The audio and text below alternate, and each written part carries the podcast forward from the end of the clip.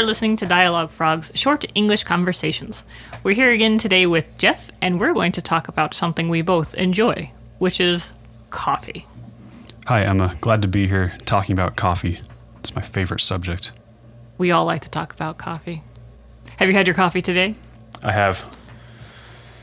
Did do you like to make your coffee, or do you tend to go out and buy coffee from a coffee shop? I like to make my own coffee unless I'm in a hurry. Um, I like to buy my own beans, grind my own beans, and then make the coffee with a, a pour over device. That's quite a process. It can be time consuming. It is, but you know, you just um, you get you practice it, get down to a routine, and then um, you can do it pretty quickly. And it's no more. It doesn't take any longer than um, pressing a button on the uh, on the Automatic. drip, the drip coffee maker. Yeah. Yeah. So, are you picky about the coffee beans that you buy? Uh, no, not really.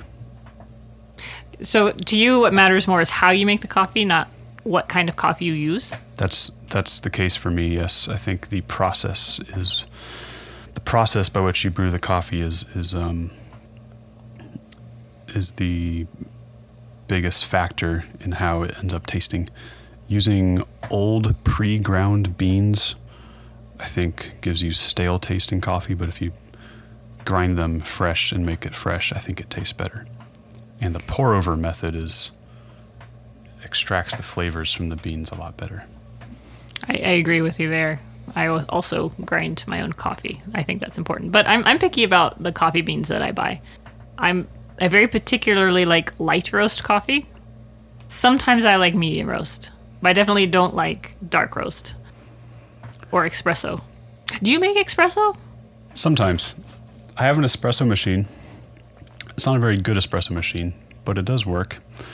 Um, it's actually not any more convenient than the pour over. And um, so the point of espresso is that it's faster and you can drink it faster. But if it takes so much longer to make and there's more cleanup at the end, it kind of defeats the purpose. Uh, but you don't buy anything labeled explicitly as an espresso bean when you make your espresso with your machine. No, I use I use my regular coffee f- for espresso. I just grind it finer, which I think is the wrong thing to do. I think you're supposed to buy espresso beans. I wonder if you'd notice a taste difference if you did that.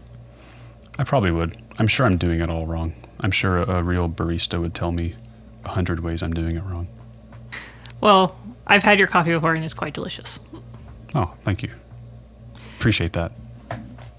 Well, this was yet another wonderful conversation on coffee. We look forward to seeing you next time on Dialogue Frog.